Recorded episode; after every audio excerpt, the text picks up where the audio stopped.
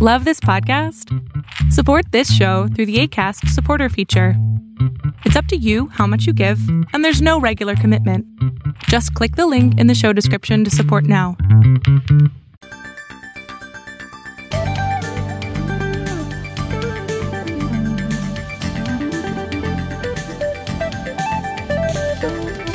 If you have ever been with a hijackal, one of those toxic, difficult people I talk about, you know how they like to exploit your vulnerabilities.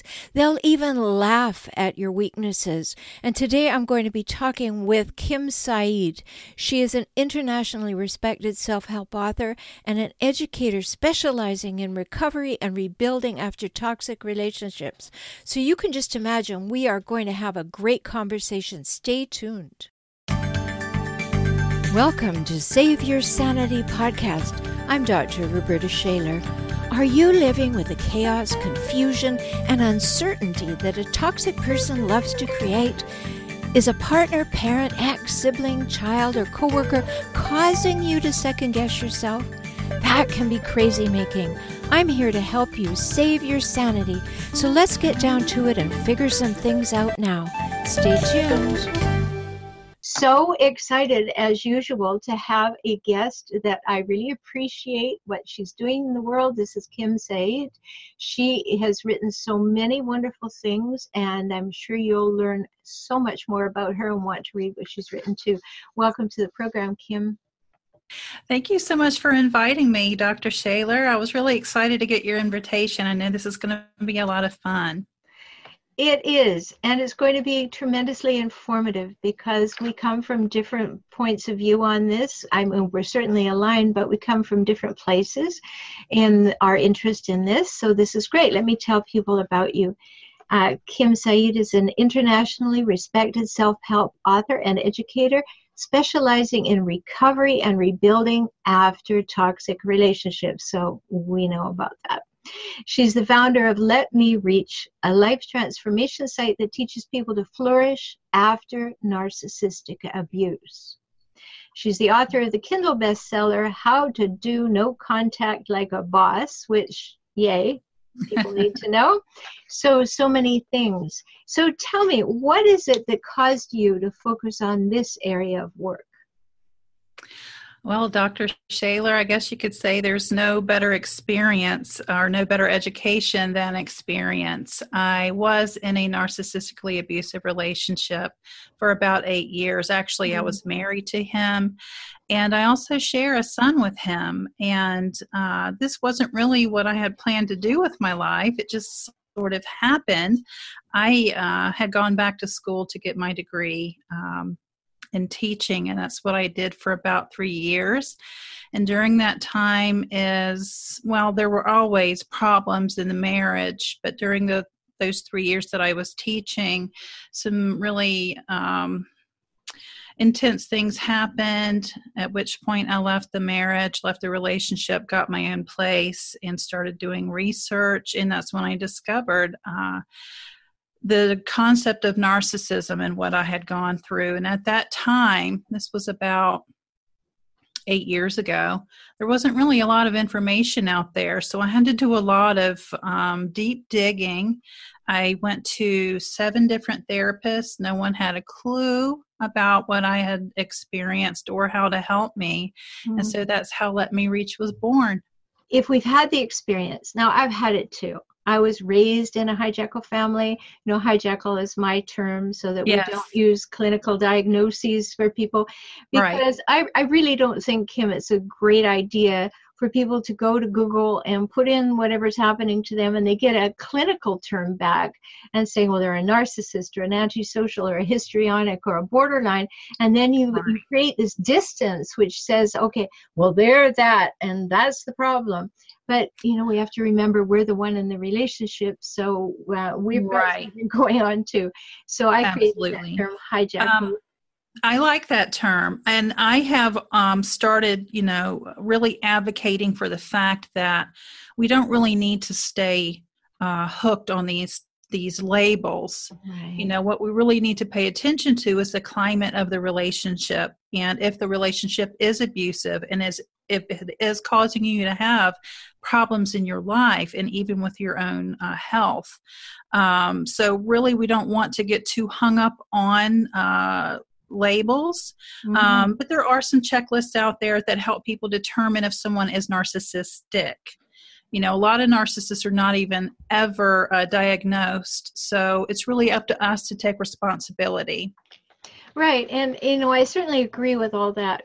Where my consideration is coming from the psychological side of all this is that we can see somebody who has certain tendencies and behaviors and attitudes.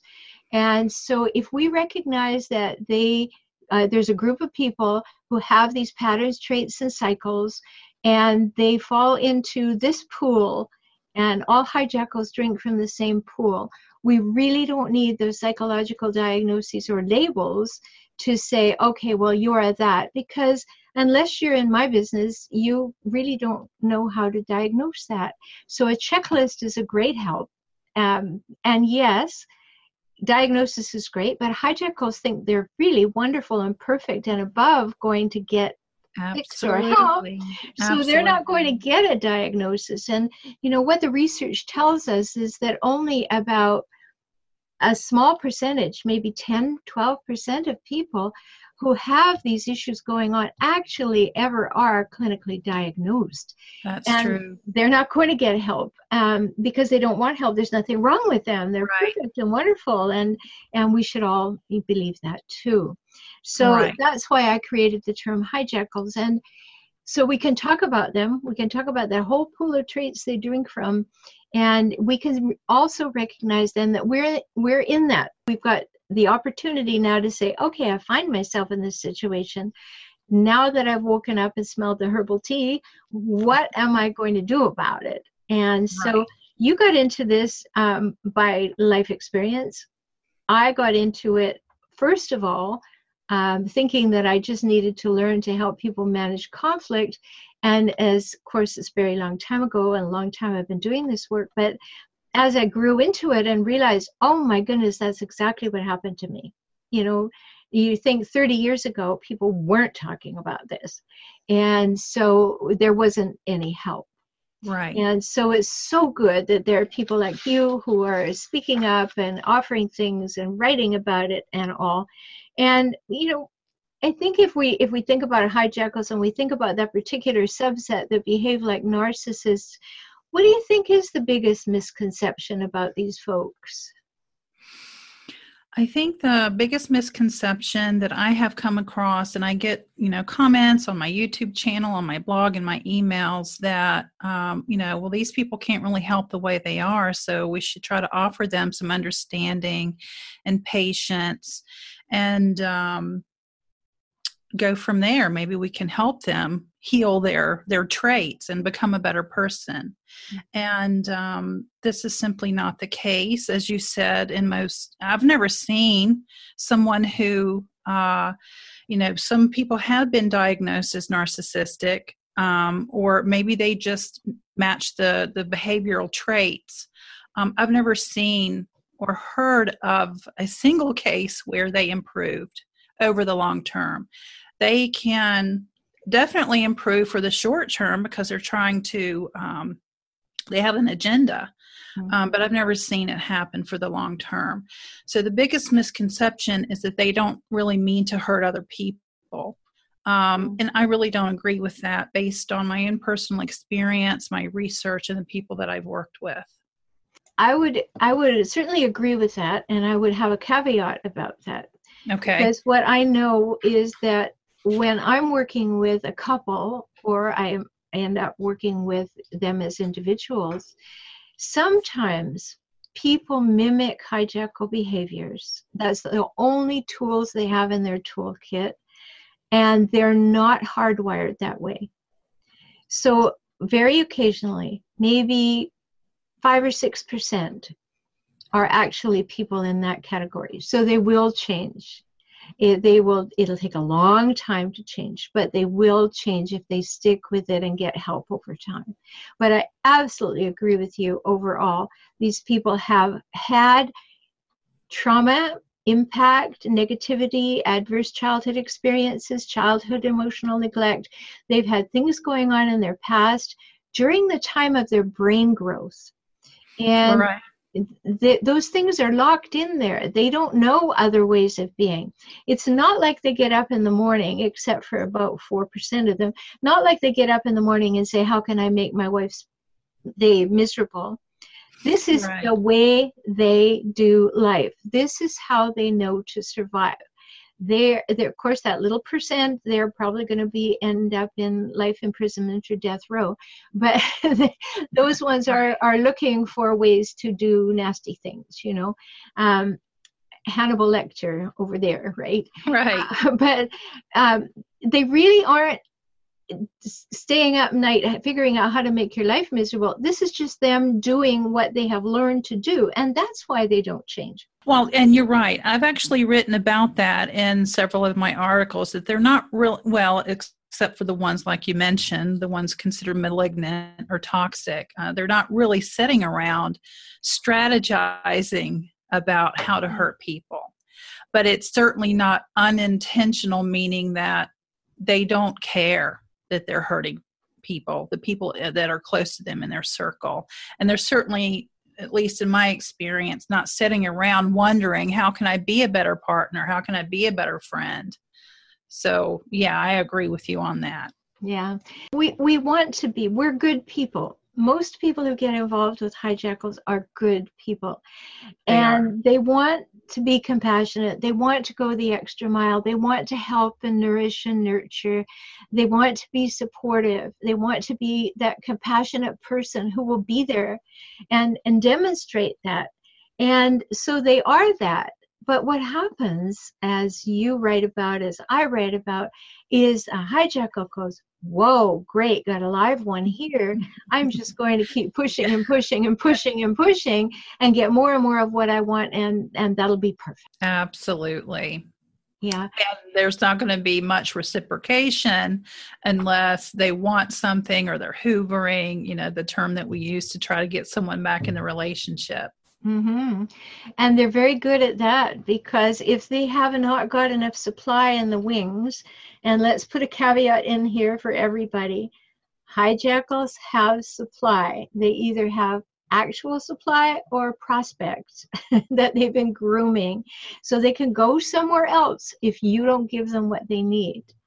Now, right yeah so it's important to know that that if you say i'm leaving or you're leaving to a hijackal they will do one of two things. They will either switch into love bombing and come back and want to be the most wonderful person that you met in the first place and fell in love with for that brief period of time that you mentioned or they will go to the the supply and make you the scum of the earth and do a smear campaign and tell everybody how awful you are what kind yeah. of experiences have you learned with that in mind? You're absolutely right. You know, a lot of people, well, I mean, I can't really categorize everyone that I hear from and I read, you know, their emails and everything, but I have come across a lot of men and women who don't believe that their spouse or their, you know, their partner is cheating. Um, but there, as you said, there's always someone in the pipeline. And if they're not already in a secret relationship with that person already. So, as you said, absolutely, they're going to go and enter into a new relationship or just pick up the one that they've been stringing along for a while. Mm-hmm. Um, or if they don't have someone readily available then yeah they'll come back with the love bombing. But um, it's not because they miss you it's because they miss what you were giving them and a lot of us can't really when you're in that fight or flight mode every day and you're trauma bonded and you're just dying for that person to be back in your life we make up stories about why they're coming back. But the truth is in my experience it's never because they miss the person and want to you know make things right. It's just so they can get back into that convenient atmosphere and get all those wonderful things they were getting to begin with. Mm-hmm. and they've groomed you already. They know how to manipulate you and so why go and learn somebody else when they can come back to you right i've written about that before yeah they're, they're creatures of economy and that's why you know I see people writing in on the forums. Well, they they took the new supply to our favorite restaurant or took yeah. them on our vacation spot. It's because they don't want to have to put in a lot of effort. It's not because they're trying to get back at you uh-huh. Uh, it's just because it's more convenient. They don't have to put any thought into it. Yeah, it worked with the other one, so it'll work again. you know, right? And you know, this is sad. I mean, certainly I just laughed then, but it's really shadow laughter that these people are so dark and conniving in that way. And not conniving from the point of view of individual instances, but simply that's their way of being. Like, how do right. I make everything work to my advantage? How do I get what I want with the least possible effort? Then, you know, I do graphics three or four times a week, Kim, and one of the really popular ones is is a very sad picture, and it says, Never think that a hijackal has love to give you. They have uses for you. And it's so important for us to recognize that we are fulfilling a need for them that they are now using us to fulfill. That's the meaning of the word supply when we're talking about that. And right. so the more that we will make ourselves into a pretzel or a doormat, the happier they are because they're keeping us in uncertainty and chaos. And those are two of the hallmarks of hijackals. You know, you say to a, a, a hijackal, well, what do you think we go for a picnic on Saturday? And the hijackal says, well, that's a good idea. And you think you're going for a picnic on Saturday. So on Saturday, when you get out the picnic basket, the hijackal says, what do you think you're doing?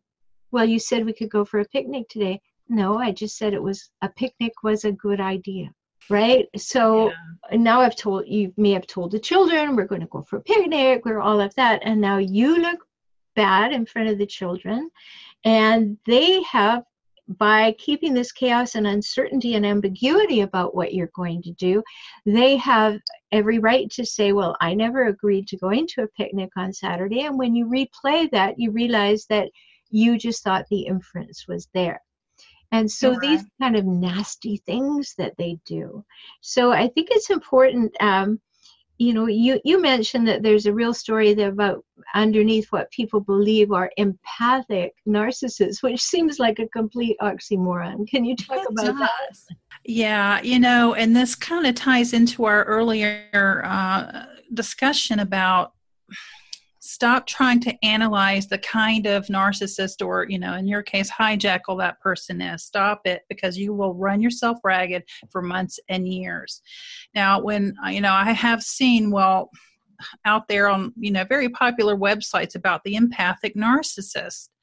And um, you know people have all these different uh, descriptions and explanations and definitions about that so, we want to talk about the three basic kinds of empathy, which is the emotional empathy, where we can feel another person's emotions. If they're upset, maybe they lost a pet, we can feel that, that pain.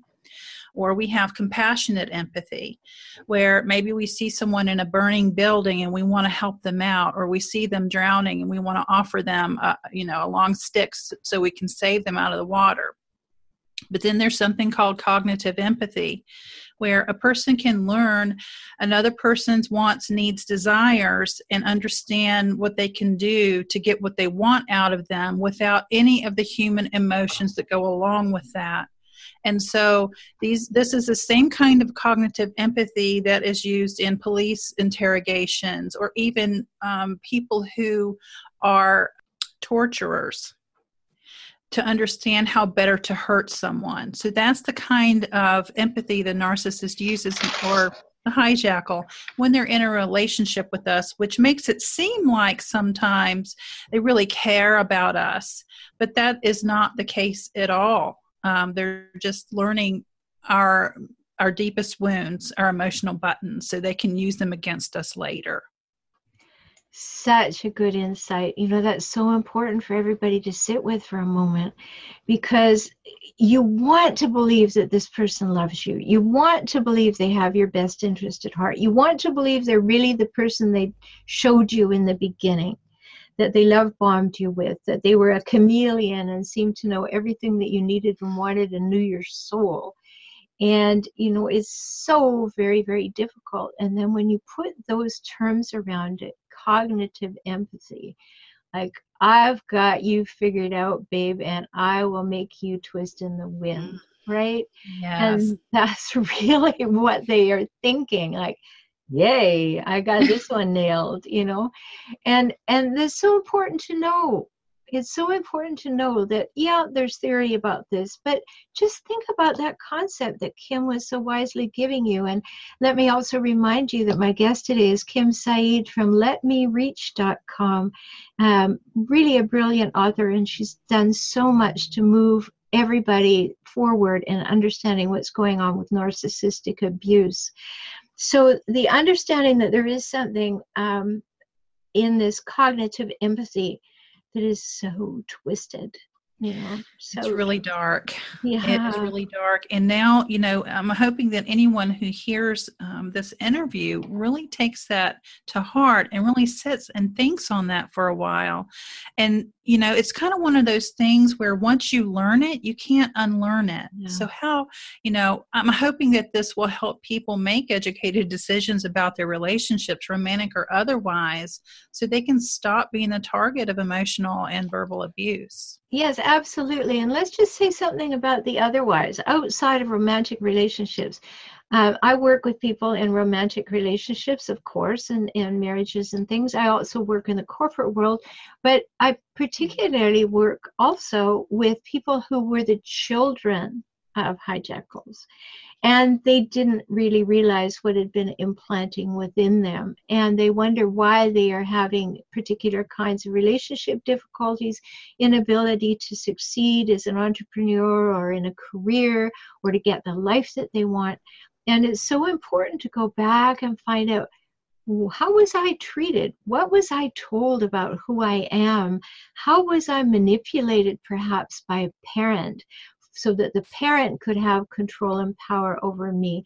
What what's your insights around being from a home where a hijackal was a parent? I think it's good that you brought that up. Uh, I think that abusive parenting or neglectful parenting certainly uh, instills trauma in a young mind that does affect them basically for the rest of their lives unless they um, are you know are not really willing but they're just unaware that this is the dynamic they had growing up um, and i think it's also important to point out that we can become um, you know i hate to use the term codependent but we can have these uh, toxic relationship patterns even if our parents weren't abusive. Oh, yeah. Uh, you know, it could be that maybe they were perfectionists. So if you didn't get straight A's on your report card, then you were not given affection. Or maybe there was a parent who was in the military who was gone all the time. Or maybe it was a move when you were in the first grade and you lost all your friends. So these are the things that traumatize young children as you said during their early um, developmental years. So it doesn't always have to be an abusive parent, but a lot of times, you know, that's the case. And mm-hmm. we do, you know, I think Sigmund Freud had that term, um, repetition compulsion, where we just keep repeating the same patterns over and over, trying to rectify the original situation. Right. Um, and that's why it's so extremely difficult to get out of these toxic relationships because we find ourselves not able to rectify the situation, but we're looking to the outside to fix it when really we need to fix inside of mm-hmm. ourselves mm-hmm. to be able to get through that. Right. I, I did a video this morning about don't beat yourself up if you find that you've been in a relationship with a hijackal or a narcissist or you know any one of these people with these traits and patterns um, just go from the moment that you're in and say okay i see it now and don't say oh why didn't i listen to all these yeah. people who told me? Don't don't bother with that. So you, you brought up a really beautiful point. Thank you for that. And before we go i'd like to ask you this question because i know how frequently it shows up in my facebook groups. Okay. and i'd love to hear your answer to it. Is why does a hijackal or a narcissist and you speak about narcissists um, why do they tell you how much they hate you and yet they don't want you to go anywhere why aren't they just happy to get rid of you? Well, it's it, it, ties into what we talked about a little bit earlier. You know, the at least with narcissistic individuals, they view love as a weakness, and over time, um, they find our nurturing personalities and our loving personalities to be somewhat repulsive, but at the same time, it allows them to extract copious amounts of narcissistic supply or hijackal supply. Uh, which makes life very convenient for them. So even though they might not even like you as an individual and could possibly even hate you, which I want to kind of back up and say, don't take that personally. It's not you. It's it can be anyone that they're in a relationship with. Um, that knowing that we love them in that way uh, lets them know that they can exploit us pretty much until the end of time unless we take that stance and leave the relationship. Right. So important for everybody to realize that when somebody says, I love you, after they've told you that I hate you, I have a word about that you know i used to have very large suite of offices. I don't have them anymore but the most important thing that i can teach anybody was written on the wall in 12 inch gold letters kim. And what it said was this the truth is what you do. And i coined that phrase because it's so important. Believe their behaviors not their words so important. I've I've said that too, and I don't say it enough, but it's absolutely true. You cannot when you find yourself in a relationship like that, and the red flags are popping up all over the place. You cannot listen to a person's words when you when they have um, violated your trust and they have traumatized you emotionally. You cannot trust their words at all and that's I hope is one thing that will help people make that educated decision to do something about it.